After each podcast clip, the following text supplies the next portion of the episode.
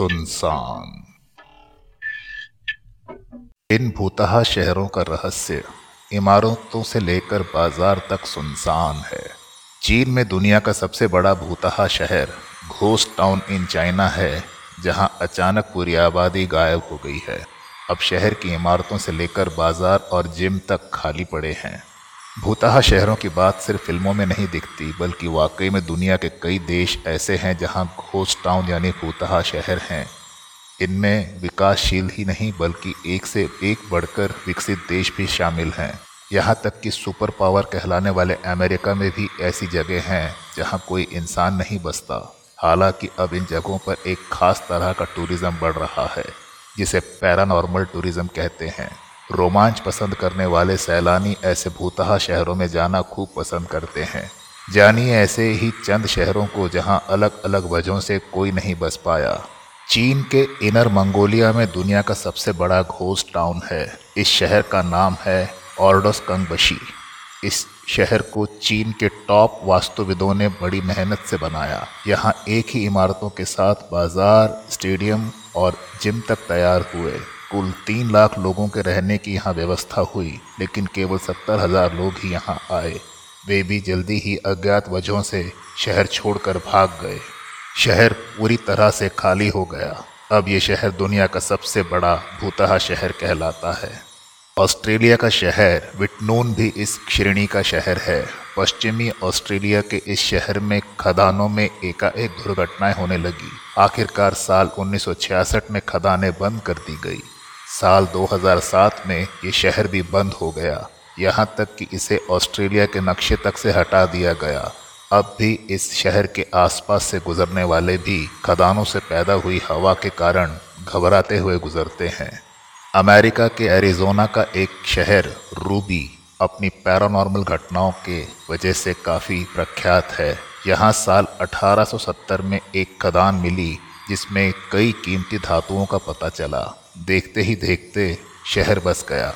साल 1910 में यहाँ पहला पोस्ट ऑफ़िस भी बन गया। इसके बाद यहाँ अचानक हत्याएँ होने लगी।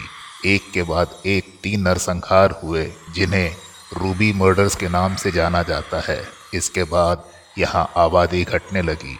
अब इस शहर में सिर्फ़ चमगादड़ रहते हैं। तुर्की देश तुर्कमेनिस्तान की कहानी और भी अजीब है। यहाँ संगमरमर की इमारतों से बना एक शहर भूतहा करार दिया जा चुका है। किसी समय सोवियत संघ का हिस्सा रहे इस देश की, वैसे अपने रहस्यों के लिए उत्तरी कोरिया से भी तुलना होती है। यहाँ का शहर अशगाबा भूतहा शहर कहलाता है। साल उन्नीस सौ इक्यानवे में इस शहर को बनाया गया। यहाँ लगभग 600 इमारतें पूरी तरह से संगमरमर से बनी। ये दुनिया के किसी भी देश से ज़्यादा है। हालाँकि शहर में कोई बस नहीं सका। आज ये देश दुनिया के उन देशों में है जहाँ शायद ही कोई सैलानी जाता है। पेंसिल्वेनिया के शहर सेंट्रेलिया को भूतहा शहर के नाम से जाना जाता है। यहाँ सड़कों पर दरारें पड़ी हुई हैं और सुनसान घरों में बहुत सी चीज़ें जली हुई दिखती हैं। विदेशी सैलानी यहाँ घूमने आते रहते हैं, लेकिन शहर में जगह जगह बोर्ड लगे हुए हैं, जो खतरनाक जगहों से लोगों को आगाह करते हैं।